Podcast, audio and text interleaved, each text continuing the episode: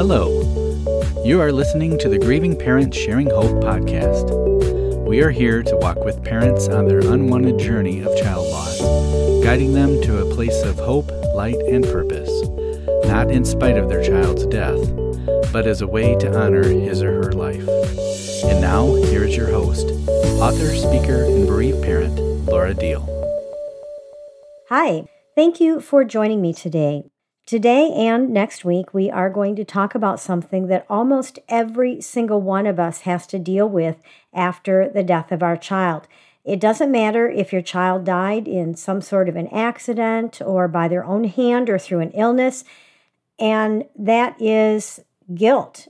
We all struggle with it because we all think we should have been able to stop our child's death by maybe making a different decision or maybe handling a situation better. Maybe we think we should have seen symptoms earlier, or maybe we took our child to the doctor and they just kind of blew it off as a sickness. And, and we really feel guilty because we should have insisted that something was wrong and the doctor didn't take us seriously. There's so many reasons why we feel guilty, and it doesn't matter how our child died. We all think we should have done something differently, and we blame ourselves for our child's death.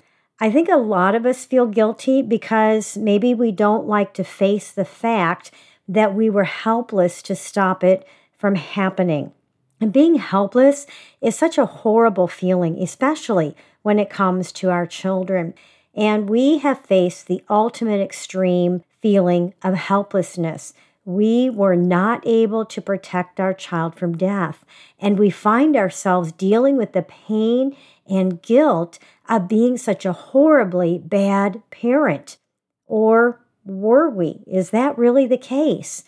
Because when we think about it, neither life or death are really truly in our hands. God is the one who gives life in the womb. Now, we may engage in the act of intimacy, which causes the physical part of it to happen, but only God can create that little life when things come together physically, putting a soul and a spirit inside of a teeny tiny human being before we even know he or she is there. That's pretty amazing, isn't it? So it really isn't us that brought life into the world. It's God through us. The giving of life really is not in our hands as much as we might think it is. We don't think about that as often, though, do we? Here's another thought when God forms a life inside the mother, He knows exactly how many days that life will have here on this earth. Yes, each of our days are numbered, including the life of our children the very second they are conceived. Those days are numbered, even before they are conceived. Now, we may cry out, that's not fair. But I'll remind you, many things in this fallen, sinful world are not fair, especially from our viewpoint. And that's also what can make us feel so helpless. We really can't control much of anything about life or death. So, how do we break this bondage of feeling helpless? I feel like it's surrendering to the fact that our lives are truly in God's hands from conception to death. We do everything we possibly can to stay connected to the one who is the giver of life, not just here on earth, but everlasting life that goes beyond this earth. Now, personally, I have made the hard choice not to feel helpless, not to wallow in that, but to be hopeful. I am determined to stay connected to God, believing that He is truly good all the time and not just when I get my own way. I believe with every fiber of my being that my daughter is with Him in the safest and the most wonderful place possible. And until I join her, I'm choosing to move forward toward being happy and fulfilled in this life because the other choice just isn't a pleasant one to me. I refuse to just live out the rest of my life living in a shell, waiting to die to go be with Becca. Remember, our children are more full of life now than they ever were here on this earth. Yes, I want Becca here with me. And yes, I still cry because it hurts and I miss her so very much. But I also want my daughter to be happy and whole, which she is. I don't have to feel helpless like I was a bad parent because I could not stop her death. The issue to me is that I didn't know the number of her days here on earth would be that much less than mine. We just weren't given that information when our children were born. And when I think about it, that's really a good thing, isn't it?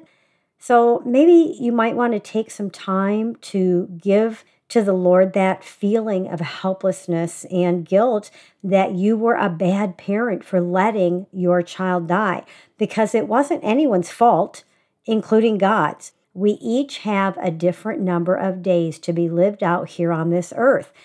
Our children fulfilled their time here, no matter how short that was, and they are now joyfully waiting for us to join them when our numbered days here are up. Now, I know we wish that they were fewer, and we don't know how many are left, but our days are numbered and we will be joining them. My friend Danae was tortured with guilt for over a year and a half after her daughter took her own life with postpartum blues. Now, our daughters, Naomi and Becca, actually knew each other growing up through school and local church activities. But it's only been since our daughters both died that Danae and I have gotten to know one another on a much deeper level. And when presented with the truth that God was asking her to trust Him beyond all of her unanswered questions, it took another eight months before she was ready to do that. Now, I know many of you have been in that same place for a whole lot longer. Some of you for even 10 or 20 or 30 years or more of just carrying that guilt and being tormented by that. I want to share something that Danae wrote. She said, On our daughter's birthday, I was finally able to say, Lord, I don't get this. And this is so wrong. And there are so many unanswered questions, but I trust you. There are things that happen in this life that are so painful and tragic and wrong. But as Papa said in the shack, just because I can bring incredible good out of incredible tragedy does not mean I orchestrated the tragedy. God is good and he is faithful and he is the healer of the brokenhearted and he will give beauty for ashes. I trust that. And that's the end of what Danae wrote. There are a couple of things that are important to realize when we struggle with guilt over our child's death. First, guilt does not serve us well. The if onlys and deep regrets don't change anything.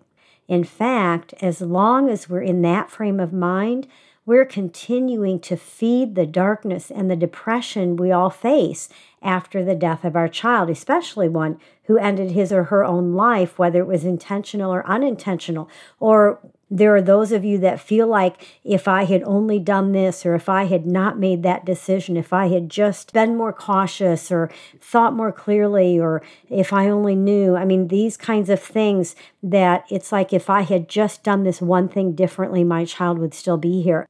I understand that's really hard. And those those deep regrets, they just they don't change what happened. Another thing to accept is that the solution is not in ourselves. Danae had to let go and trust the one who holds life and death in his hands, just like all of us need to. God loves both you and your child more deeply than any of us can comprehend.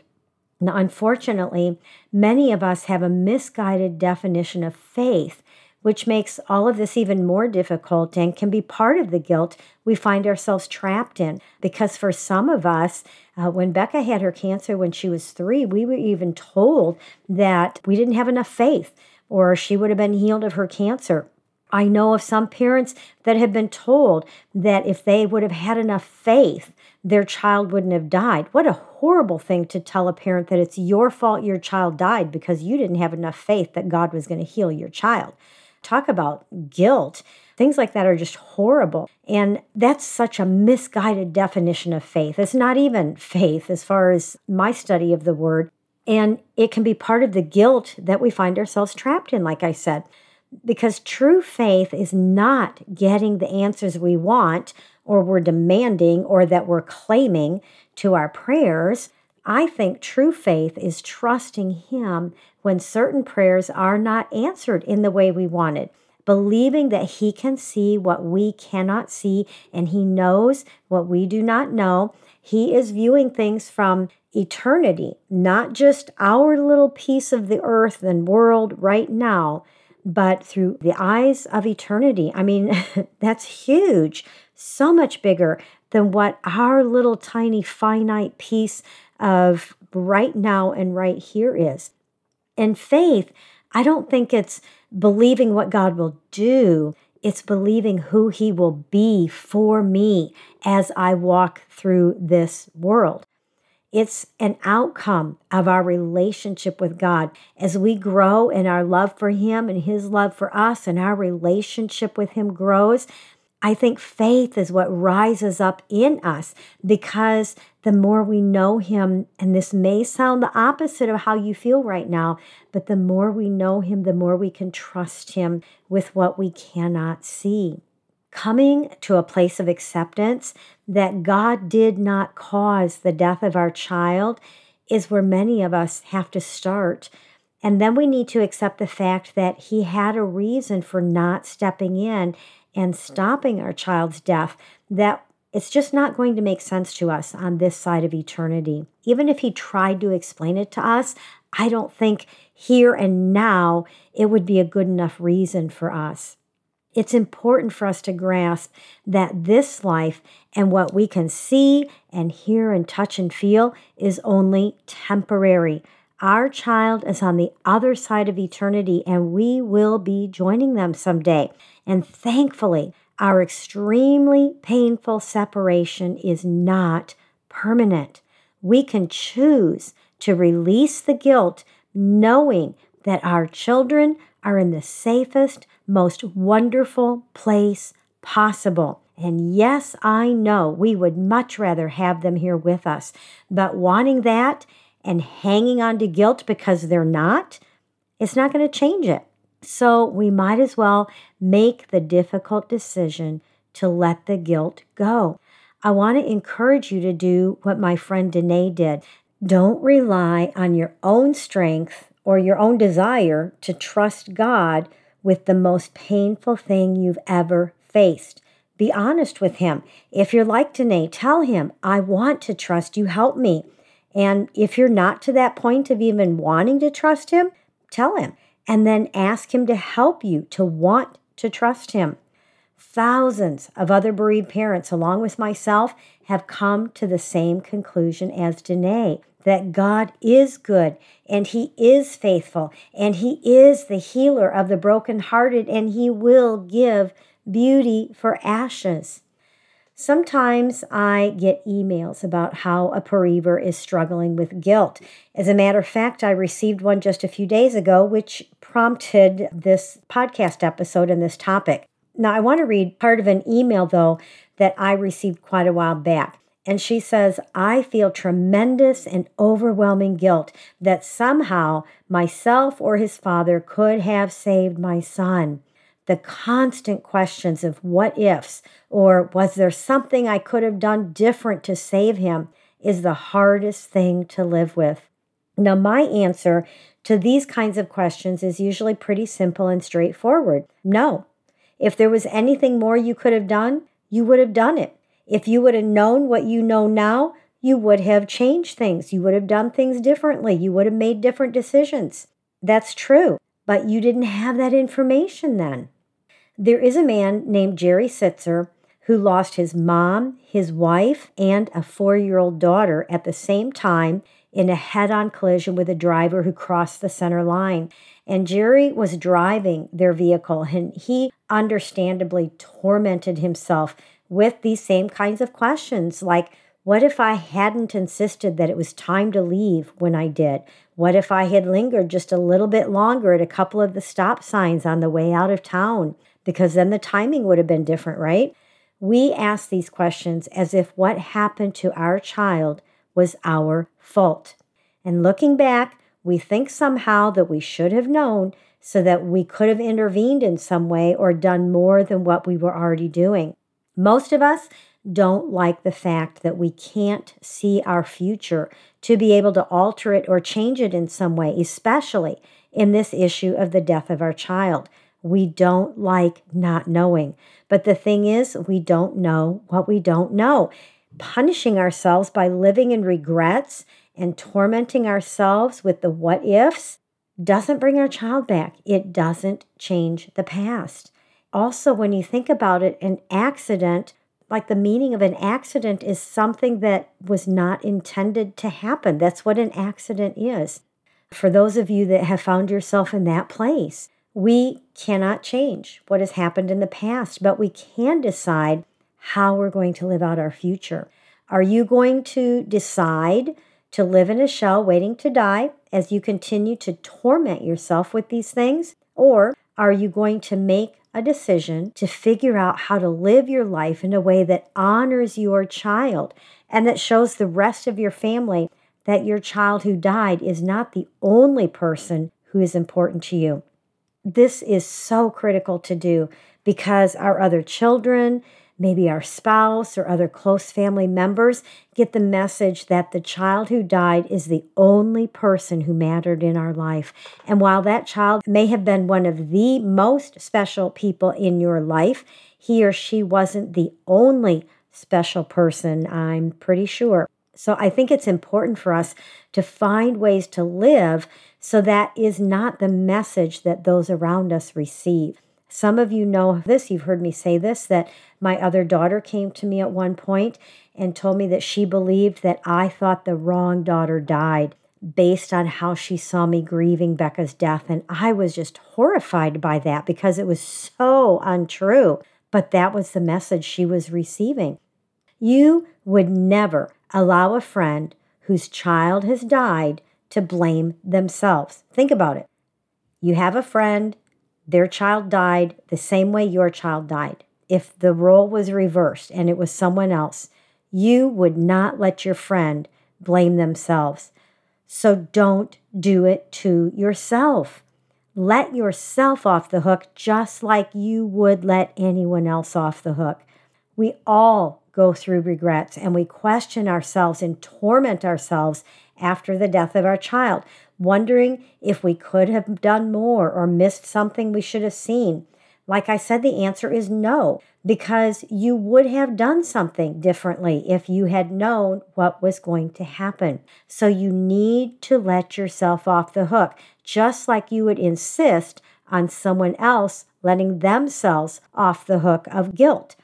As someone I hope you consider a friend, if, especially if you are a regular listener to this podcast, I, as your friend, insist that you let the wondering and the guilt go. You release it. In fact, right now, say it out loud I release myself. I will not continue beating myself up for something I did not know. I will not continue tormenting myself with guilt. If you need to, rewind this and say that out loud. 1 John chapter 3 verse 20 says, "Whenever our hearts make us feel guilty and remind us of our failures, we know that God is much greater and more merciful than our conscience." Isn't that awesome? He's greater and much more merciful than our own conscience, and he knows everything there is to know about us.